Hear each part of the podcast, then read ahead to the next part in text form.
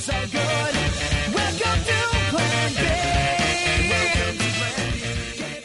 Well, we're continuing with our series Plan B. This is uh, week four. We'll have two more weeks, and we're really, like I said, covering this from a lot of different angles. What do you do when God doesn't show up like you thought He would? What do you do when you thought you'd only be at Fry's for not even 10 years, and you're there for 34 years, and, and you kind of go, God, what are you, what are you doing, and how's this all working out? And what do you do when plan A fails and you got to go with plan B or C or D? And so we've been looking at that over these last several weeks and, and we're basing the series off a book by Pete Wilson and it's a great read. Encourage you to get that and you'll hear a lot of these concepts uh, from, from that book.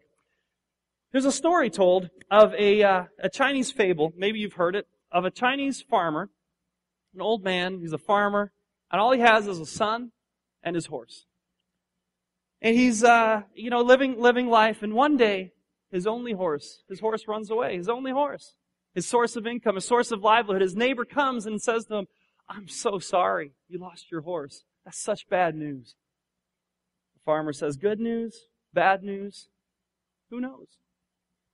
A few days later, while he's just kind of waiting and, and, and just home, the horse returns. And this time it returns with four or five other wild horses. And, and the son is able to capture them. And the neighbor comes over and he says, that's tremendous news. You are so fortunate. Now you have five horses to work with. And the old man says, good news, bad news, who knows?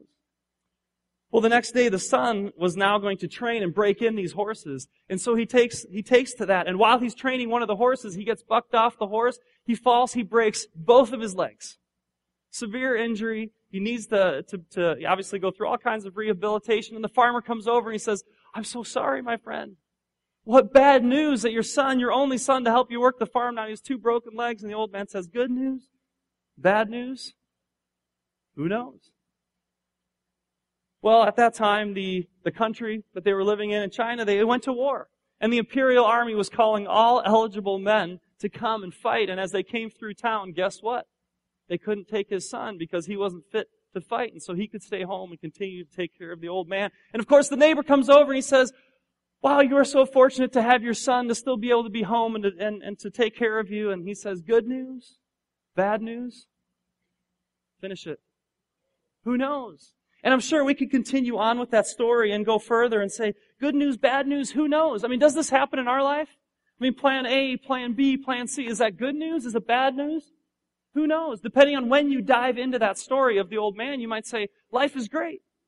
Or life is down in the pits. And maybe, maybe what you're feeling and, and what I want to talk about this morning, it's called whiplash. You guys know what whiplash is? right? When you get quickly tossed from one side to the other. And many times, typically when we face a plan B scenario, it's a, it's a whiplash scenario. We're heading down one path and all of a sudden things change. We get this job that we're really excited about and we start the new job and pretty quickly realize that our boss is a real jerk. Right? And you go, what? This was the dream job. This is what I had hoped for and now it just doesn't look so good after all. You finally get pregnant. You've been waiting, you've been trying for so long and things are going well, you're excited, and you have a miscarriage. Whiplash.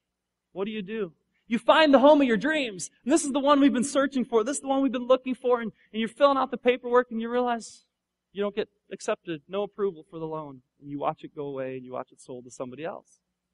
On and on. There's so many different scenarios. Or how about this one? You buy a new to you car, you know, not a new car, but you get a, you get a car and you think this is perfect. And you start driving it and a couple days later, the transmission goes out. Right? And you take it in, you think this is horrible, you take it in, and the repair shop, the good news is, it was just low on fluids, and it's only going to be about 50 to 75 bucks to take care of it. You're oh, it's great news. But the bad news is we found that there's a $500 other repair. I mean, it's just like, how does that happen when you go back and forth and you're tossed uh, to and fro and you go, how do I deal with life? How do I deal with, with that in my own life? And, and the classic story of whiplash in scripture is what I want to look at today. And this is story is found in the first book of the Bible in Genesis, and it's the story of Joseph. If you guys know the story of Joseph. Um, uh, we'll, we'll, go through it. But if you if you know anything about it, it's a story of tremendous whiplash. And so we're going to look at this story. It's from Genesis 37 through 50. And if we were just to sit down and read it, we would take the remainder of our time this morning. So we're not going to do that. But I'm going to play a little game with you, and or a little interactive piece here with you. I'm going to tell you some of the story, and you have to respond whether it's good news or bad news. Okay? And so we'll kind of walk through the story this way, and then we'll look at some parts of, of that story as we go along. So here's the background for the story. Joseph is born to his father Jacob. He is the youngest of, of 13 boys, so he's got 12 older brothers. And because he's born to his father in, in, in his father's old age, his father kind of adopts him as his favorite son. He embraces him as his favorite son, and he gives him this beautiful, rich robe, this colorful robe that he didn't give to any of the other, the other brothers. From Joseph's perspective, what is going on here? Good news, right? Good news or bad news? Good news. I'm my dad's favorite. I get the nice robe, right? All these things are going on. Well, the brothers get jealous, and Joseph's the kind of guy who kind of rats them out, and he tells on them, and and he tells them about this dream that he has where they're going to go bow down to him, and and then one day he goes out and he meets them in the fields, and he's bringing some stuff to them, and and they see him coming, and they plot to kill him. Bad news. Good, you guys are catching on. All right, so bad news. Good news, bad news. Who knows? So as they're plotting to, kill him, the older brother steps in. He says, "No, don't kill him." Okay, you guys got to be a little quicker on this. So when I pause, all right. The, he says, "I'm not going to kill him." Good news. All right, but they throw him in a pit. All right, but they're not going to kill him. All right, and so as the brother's away, though, there comes a caravan of traders that are on their way to Egypt, and his brothers decide we're going to sell him into slavery. Bad news. He's on his way to Egypt, and when he gets to Egypt, he's sold into slavery, but he's sold to the house of the uh, the the, the uh, palace guard, the highest in command next to Pharaoh and Potiphar's house. And so he gets this this this great home. At least if you're going to be a slave, I guess to be in that home. And and as he's in that home, he's he's working hard, and, and God is helping him, and he's eventually put in charge of this entire household. And what would Joseph say? That's. But as he's put in charge of this whole household, Potiphar's wife takes an interest in him. Now some of you might say that's good news or bad news. No, she's, she begins to, she begins to try to seduce him. And she wants him and she, and he's resisting and he's saying, no, I can't do that. And, in- and in a moment where she tries to, to, to sleep with him, he runs away and she grabs his shirt and, and, and in the moment she calls out for the guards and says, he tried to rape me. And Potiphar believes her and throws him in jail. Bad news. But he gets into jail.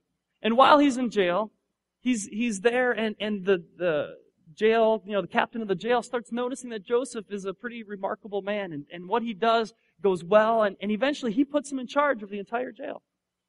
Good news. I mean, he's got some hope now. Things, things could be going well.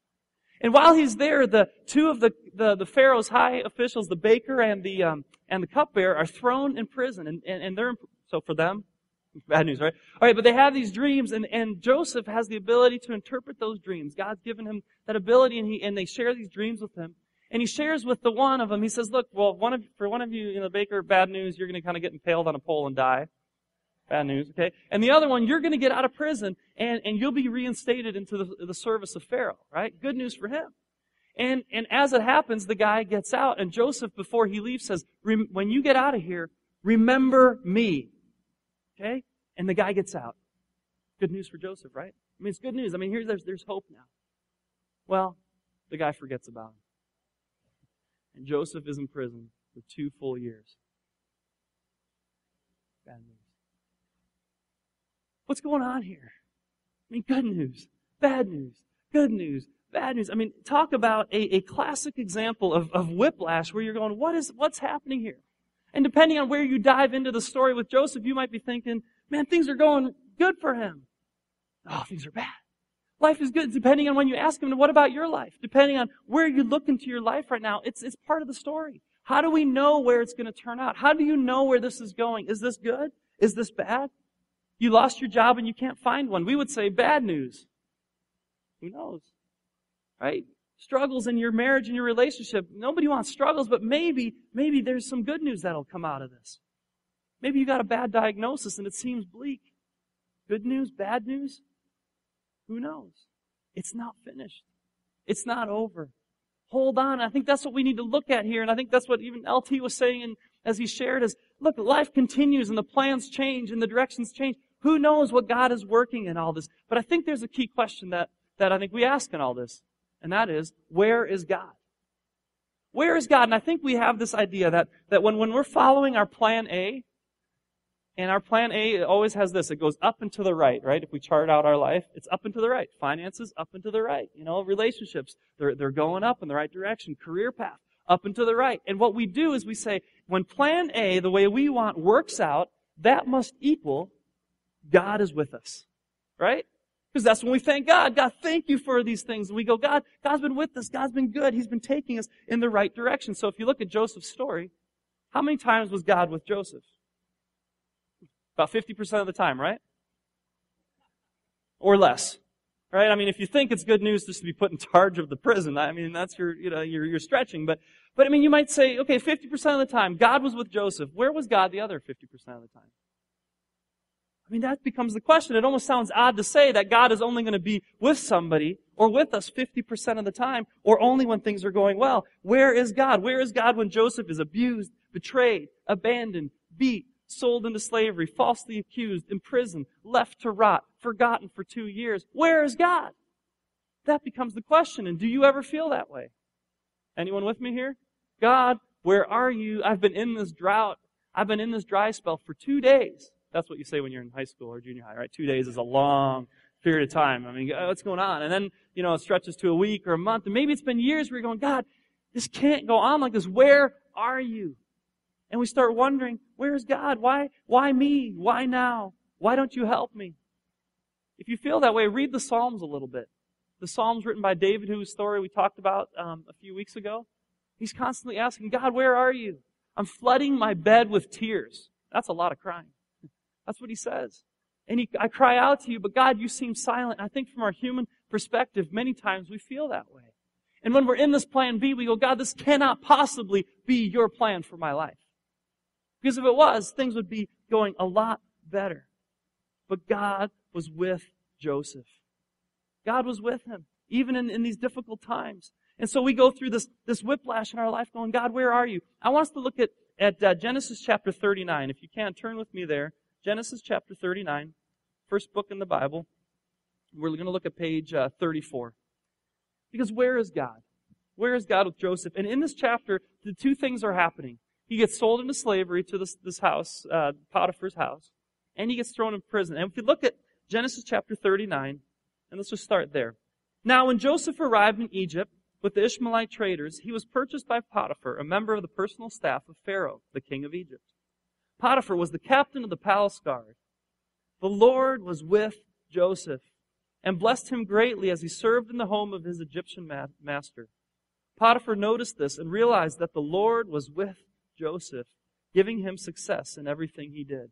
Where was the Lord when he got sold into slavery?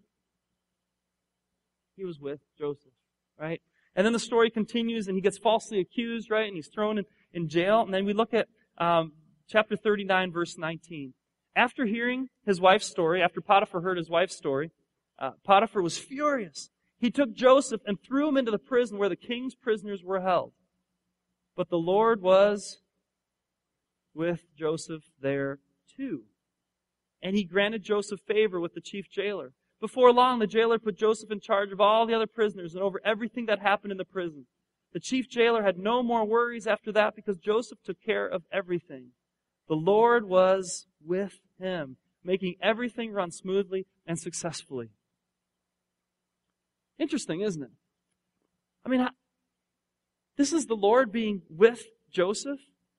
I mean, when we think of that phrase and saying God was with us, what do you think about when you say, at times in your life when you say, oh God, thank you for being with us? We think in terms of, man, that storm came through and we were protected. God, thank you for being with us. Right? Things were looking pretty bad and things were looking pretty bleak in our marriage, but things turned around. God, thank you for being with us. I almost got into that car wreck and the car swerved and we survived and I only got a minor injury. God, thank you for being with us. I got the house, I got that job, I got, you know, married that woman or got that man and, and God, thank you for being with us. We think about it in terms of God being with us when things are going well. But what about the difficulty, difficult times? And that's what we're looking at here. Is God only with us 50% of the time? Now, the key question becomes what would your life look like, or how would you look at your life if you were 100% confident that God is always with you? That right now, in your plan B, in those things in your life that aren't going the way you had intended, what would it look like if you were 100% confident that God was actually with you in this difficult time, in this traumatic time, in this time of confusion or doubt or hurt? That's what we need to think about. Now, there's a story um, a real story about Tammy Trent. She's a Christian artist. And about, um, back in 2011 in September, she and her husband, whose name is Trent, she took his first name as her performing stage name. So Tammy Trent and her husband Trent, they, uh, they, they'd known each other since they were 15 years old. They met in youth group at church and they liked each other and eventually they started dating. They got married. They've been married for a lot of years. He became her manager. They spent, um, you know, their life together on the road, doing concerts, all kinds of stuff. And, and were incredibly close. He was, uh, you know, just a great husband to her. And so they were, they were going to take a missions trip in Jamaica. But before the mission trip, her husband surprised her and said, you know, let's take an extra week of vacation before that. We've been going hard on the road and, and we just need a break. We need to unplug. We need to unwind. And so he surprised her with an extra week in Jamaica before that. She said they were having a wonderful time and, and just enjoying, you know, no cell phones and, and laptops and, and just uh, enjoying each other.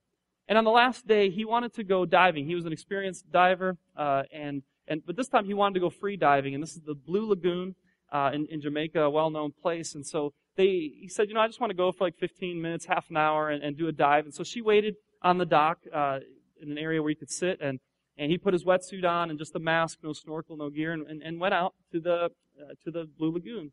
And he kind of waved to her. She waved back, took a couple pictures, and then he went under the water. And she would watch him. He'd come up every couple minutes, you know, catch his breath and go back d- down. She got distracted and was watching another boat and some other people, and, and it was probably 15, 20 minutes later she realized I haven't been watching for my husband. So she frantically looks out over the water, waiting for him to come up. Two minutes pass, three minutes pass, five minutes. He never came up. She started getting frantic. She started getting getting irate, going, what, what do we do? She's trying to call people. She called to another boat, send out other divers. They began looking for him. And as that day ended, they hadn't found him, and she knew. She knew what was going to happen. The next morning, the divers finally found him after, you know, when they started searching again in the daylight. And sure enough, you know, he, he had drowned. And she said her world was just spinning. I mean, how could this happen to her? I mean, they were doing God's will. They were obeying what He wanted. They were serving Him. They had a great marriage. And, and she said it was just all the questions, all the things came flooding in. But she said, you know, the, the, the things she always sings about, the songs she writes about, now she was experiencing it. Going, you know, I sing to other people about comfort and hope. What does this mean for her? But she felt completely isolated. She felt completely alone and, and was just crying and sobbing and obviously wanting family nearby. And she's in another country. While she's in that, in, in her hotel room, so there came a knock on the door. And somebody said, you know, Tammy, you need to turn on the TV. Something terrible's happening in the United States. It was September 11th. And she saw, as she turned on the TV, airplanes crashing into the World Trade Center towers. Well, you know what happened after that? No travel, right? All travel was ceased during that time. And so none of her family could get to her. And so here she is in Jamaica. She's just lost her husband. She's feeling completely alone, obviously worried what's happening to the world at large, to her world being rocked. And she began to pray. And she just called, God, show me in some way. I just need to know that you're here. I need some comfort. Nobody else is around. I need some comfort. She had actually gone into the bathroom and had fallen asleep in the bathroom. She'd taken a blanket with her and just kind of curled up there and was, was weeping, grieving deeply, sobbing loudly. In the afternoon, she looked up and she just saw that her room was kind of trashed and, and, and she was just needed, she, she just had the courage, and had the strength. She got up and she thought, you know, I'm just going to ask somebody to clean my room. She'd been praying for God to just, just send me someone. Send me someone to comfort me, someone to, to let me know that you're here. So she opens the door in the hallway and she finds, um, you know, a maid wearing her Hilton, you know, hotel uniform. She said, could you come in here and, and please make up my room? And the woman immediately comes over and she says, are you the woman who's been crying? Who's been sobbing? I said, yeah. She said, you're not just sad over something, you're grieving, aren't you? And she told her the story the woman hadn't heard. She said, I've been trying to get to you. And she said, Can I hold you? She said, Yes. And she gave her a hug. Said, Can I pray with you? Yes. And Tammy says, in that moment, it was like such an affirmation for her to know that even in this incredibly dark time, God was with her. God was there and he didn't forget her and he knew, she knew that he would be there and help her through this. Eventually family was able to come. She tells the story and she says, you know what? Even in this dark time, even in these dark moments when it felt like her world was unraveling, she knew beyond a shadow of a doubt that God was there. Now, we don't always get to know and maybe see such tangible expressions where we go, God, I pray for something and immediately it happens. But I think it's just this reminder to us that even when things are very difficult, we need to know that God is with us, that we are not alone. Like Joseph, feeling abandoned in prison, but God was there. And I think we think when, when, uh, you know, when we're in these difficult situations, that God's going to turn it around. God being with us does not equal things going better. There's the hope you needed to hear this morning, right? That's why we come to church. I mean, isn't, I thought in church, that's what you hear. God comes in your life and everything gets better. I'm guilty of saying those kinds of things probably at different times, trying to overbill what faith is. That once you have God in your life, everything's going to go perfect, everything's going to go well, your marriage will be restored, your addictions are going to be over, you're not, you know, you're going to have no financial worries, things are just going to go awesome with God. But what I see, the older I get, the more I hear stories like this and realize just because God is with us doesn't mean that everything is going the way we hoped. Joseph was still in prison. He still felt abandoned. The cancer still strikes. The miscarriage still happens. The job is still lost. You are still in debt, even if you become a follower of Christ. You still wrestle with your addiction, perhaps. Maybe God will free you. I don't know. That God can work in amazing ways. God does break the bondage of some of those things in powerful ways. But just because God is with us doesn't mean that life is, smooth and easy. But we have the comfort of knowing that God is in control, that there's an anchor, and that we don't have to worry about where these things are going and what God is going to do. And so the question comes is, well, what is God's plan? What is God's plan for us? What is His will? And, and this concept rattles our idea of God's will.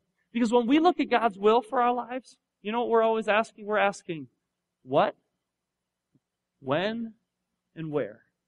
That's what we're asking.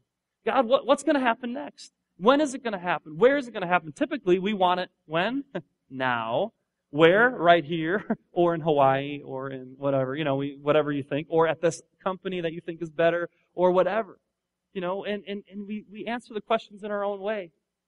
But God is not that concerned or as concerned about those things as He is about how we respond and who we are becoming in the process. And see, this is the thing. These, these times, these plan B times become very important shaping times in our lives. And the question doesn't become, God, what are you going to do? How are you going to get me out of this? It's how do we respond? Who is God in this? And how do we understand His plan and His will and who, and His presence in our lives? And then how do we respond? Because that becomes the question is who is God shaping us to become? Our faith must rest on who Christ is and whose we are.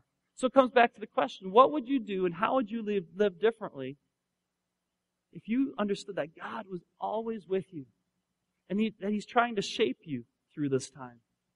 Here's some things that I want you to think about if you're in a difficult plan B situation. How God might be shaping you.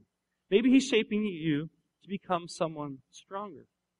Does that ever happen through a difficult time? You become stronger? Maybe He's trying to make you weaker. You've been too independent too doing it, too much doing it on your own. Maybe he's trying to make you more dependent on him. How about this? He's trying to make you more humble. Plan Bs have a way of humbling us when life doesn't go the way we had set it out. Or maybe he's trying to make you more patient. Maybe he's trying to teach you contentment. Maybe he wants you to become more considerate. See, these ways of these times, they have a way of, of, of forming us and shaping us. And even though we hate them, God is teaching us something. Some of the difficulties and challenges that we faced as a church and that I've faced personally in this last year have been incredibly humbling experiences. I love having a plan. I love knowing what's next. I love setting the course and going, we'll do this, and the next we'll do this, and next we'll do this. And when we've done that for five years and things aren't going the way that I'd hoped, I step back and kind of go, I don't know what I'm doing. That's humbling. God, you gotta come in, you gotta step in, you gotta do something. I surrender. God's going, Yes. Boy, you're a stubborn one. Boy, it takes you a long time to get it. And then I find out things start heading back, going in the right direction again, and pretty soon I'm back to taking the reins. And as I mentioned a few weeks ago, I had somebody praying for me and said, I pray that God would keep you weak and dependent. And I thought, wow, thank you for that prayer. but I think that's the lesson. I think that's the teaching. God is, in some ways, we're different, and God is trying to shape us. We don't know what God is trying to do. There's a great passage, uh, and it's, it's in Isaiah chapter 55, verse 9. Let me just read that to you. Isaiah chapter 55, verse 9. Verse 8 and 9. Here's God speaking. He says, My thoughts are completely different from yours, says the Lord. And my ways are far beyond anything you could imagine. For just as the heavens are higher than the earth, so are my ways higher than your ways, and my thoughts higher than your thoughts. And here we are thinking we can figure this thing out. We don't know what God is up to. Good news, bad news, who knows? But one thing I do know with God, He is working out His plan and His will, and He will take whatever circumstance and He will find a way to redeem it for His good. See, we don't understand God's ways. Uh, this last week, we, we took our kids to get flu shots and ourselves to get flu shots. And, and my youngest two year old had to get uh, some vaccinations too. And so she got four shots. Okay? Now here we are taking them into the doctor's office. Think about this uh, from a perspective of parents equals gods and kids equals us, right? Why would a loving parent, aka Mark and Shannon, take their children to have someone inject them with a sharp, pointy thing four times in their arm? Is that a loving thing that a parent does? I mean, think about it from Anaya's two year old perspective, or for that matter, any of our kids' perspective. How can that be a loving thing to do? And yet here we are in the doctor's office, and what is my role? Dad, hold him on your lap. So I take my daughter, I put her on my lap, and then it's like, Dad, clamp her other arm down. So I clamp her other arm down. I'm trying to comfort at the same time. It's going to be okay. And yet, here this child is confused going, you're the father who's supposed to protect me and love me, and there's this mean old woman with a long, sharp, pointy thing ready to inject me, and I've seen my sister scream, and we're holding her. See, I think it's like that in life many times. We cannot see from God's perspective. There are painful situations where, and there are times where we feel like we're getting a shot in the arm, and things look difficult. God is maybe saying, you know what? I may not be asking, you know, God may not be making this thing happen, but maybe He's allowing it. And maybe He's just saying, you know what? You're growing in this time, and I want to help you become who you can become. Now, Joseph's story didn't end with him being in prison. He didn't stay there for two years, although it says, you know, he's there for two full years. And the good news is, the guy, the cupbearer, a few years later, the Pharaoh was having a dream. And the cupbearer goes, I remember this guy in prison, Joseph. He interpreted my dream. And, and I bet you he can maybe, at least it's worth a shot, see if he can interpret your dream. He said, Get me Joseph and bring him here. So now Joseph, from prison, standing before Pharaoh, he interprets the dream and says, Look, there's seven years. There's going to be uh, just plenty and abundance in this land, and then there are going to be seven years of famine and drought. And I suggest you put some wise person in charge of figuring out how to store up, you know, the grain during the years of, you know, prosperity, and so that we'll survive the years of drought. And Pharaoh says, you know what? I think you're that guy and he puts Joseph in charge. He sa- and, and Pharaoh says, Look, nobody in all of Egypt will be higher in position than you. The Pharaoh, and then you. And so Joseph gets this incredible position of honor. Well, guess what happens? The drought, you know, seven years go well. The grains are, you know, the fields are ripe, and he's collecting them. He's storing them up in barns, and, and then the seven years of drought hit. Well, it didn't just affect Egypt, it affected all the surrounding nations. And who but Joseph's 12 brothers are sent back, 11 of the 12 are sent back to go get grain in neighboring Egypt. And where do they show up to get grain? They show up in front of Joseph. And so here Joseph, after years and years of not having seen his brother, after all the anger and all the bitterness and all that, that could have built up, Joseph sees his brothers, but he continues to hide his identity behind his Egyptian, you know, royal garb and ro- robes and who knows what else. His brothers didn't recognize him. He spoke, you know, he didn't speak, you know, he spoke in the Egyptian language and and so uh, they didn't recognize him. And then he begins to mess with their minds. It's kind of a fun story. You should, uh, you should read it. Um, I won't I don't have time to get into it here. But he, he sends them back and forth and all these different things. But you know, he doesn't take out revenge on them. And eventually he reveals himself to his brothers, breaks down, he weeps, and he reveals himself to his brothers. His brothers freak out. Wouldn't you? They are now before the most powerful man in all of Egypt besides Pharaoh, and that's the guy their brother, who they sold into slavery, lied to their father about, pretended he was dead. They're afraid. And here's how Joseph responds to them. Let's look at Genesis chapter uh, 45. Genesis 45. We're looking at about verse uh, verse 4. So he says to them, Come over here, he said. So they came closer, and he said again, and he begins, he reveals himself, and he says, I am Joseph, your brother, whom you sold into Egypt. But don't be angry with yourselves that you did this to me, for God did it. He sent me here ahead of you to preserve your lives. And later on, he says, Yes, it was God who sent me here, not you. What an interesting perspective, isn't it? I mean, he, he steps back, and not that God sells people into slavery or asks them to be tortured and all these different things, but, but Joseph realized that there was something much bigger going on here, that God actually, even though they intended to take his life, God placed them in a position to restore his brothers' lives and to restore actually entire nation. And then at the, at, uh, Joseph's father Jacob dies, you know, all of his brothers move into the land of Egypt. They're given land. They begin to prosper. And then Joseph's dad Jacob dies, the, the father of all the brothers. And now the brothers are scared that maybe now that the father's dead, Joseph's going to take it out on him. But then we look at uh, Genesis chapter 50, verse 20. And here's again what Joseph says to them. As far as I am concerned, God turned into good what you meant for evil. He brought me to this high position I have today so I could save the lives of many people. No, don't be afraid. Indeed, I myself will take care of you and your families. It says, as far as I'm concerned, God turned into good what you meant for evil. That's the hope that we have. You may be the victim of some poor decisions by other people. You may just be dealing with health issues, things out of your control, or maybe you're the victim of your own bad decisions and ways that you have just destroyed some of your own life. But it is not beyond God's redemption. He is working his plan. Good news, bad news, I know. God's working his plan, and he is with you. Be confident God is with you, and he is working his plan, and he's transforming you in the process. And some of you, I don't know, you may not know Christ. You may not have a relationship with Jesus Christ. But the promise that, that, that God sent us, He says, look, if we receive Jesus Christ as our Lord and Savior, He will wipe the slate clean. He says, here's a fresh beginning. Talk about the ultimate plan B. You get a do-over. You get to start again. You get to start fresh with Christ. And then He gives us this promise, and I am with you always, even to the end of the age. I will never leave you. I will never forsake you. And that's the promise we as believers hold on. And if, and if you have not experienced that relationship with Christ, where He says, Look, invite me into your life. Let me be the Lord and the leader of your life. I want to be with you. You have an opportunity to, do that. You simply reach out to God and you say, Lord, I'm here. I surrender my life to you. I believe that Jesus Christ is the Son of God that died for the forgiveness of my sins. I believe you're the, your Lord. And I want to surrender my life to you. Forgive me of my sins and my past and my mistakes. I want to follow you. And God honors that. And in that moment, spiritual rebirth takes place in our lives. And God's presence is always with us. Let's bow our heads.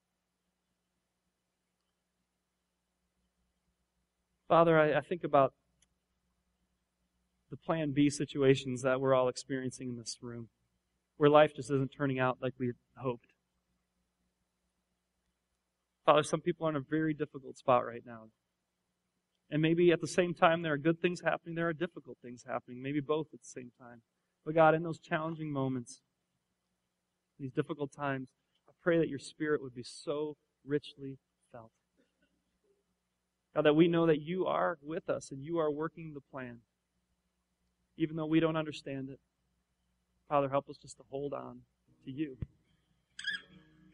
To allow ourselves to keep being shaped and transformed and renewed by you. Father, if there are those here this morning who who don't have a personal relationship with you, who don't know you as Lord and Savior, and have maybe just been coming to church or hearing these these words, but God don't know you personally. I pray that you would reveal yourself in a very tangible way this morning, that they would surrender their lives to you and say, God, come into my life. Father, I need you. Forgive me. Set me on a new path. Give me a new beginning. Father, we celebrate new life that you bring. In Jesus' name, amen.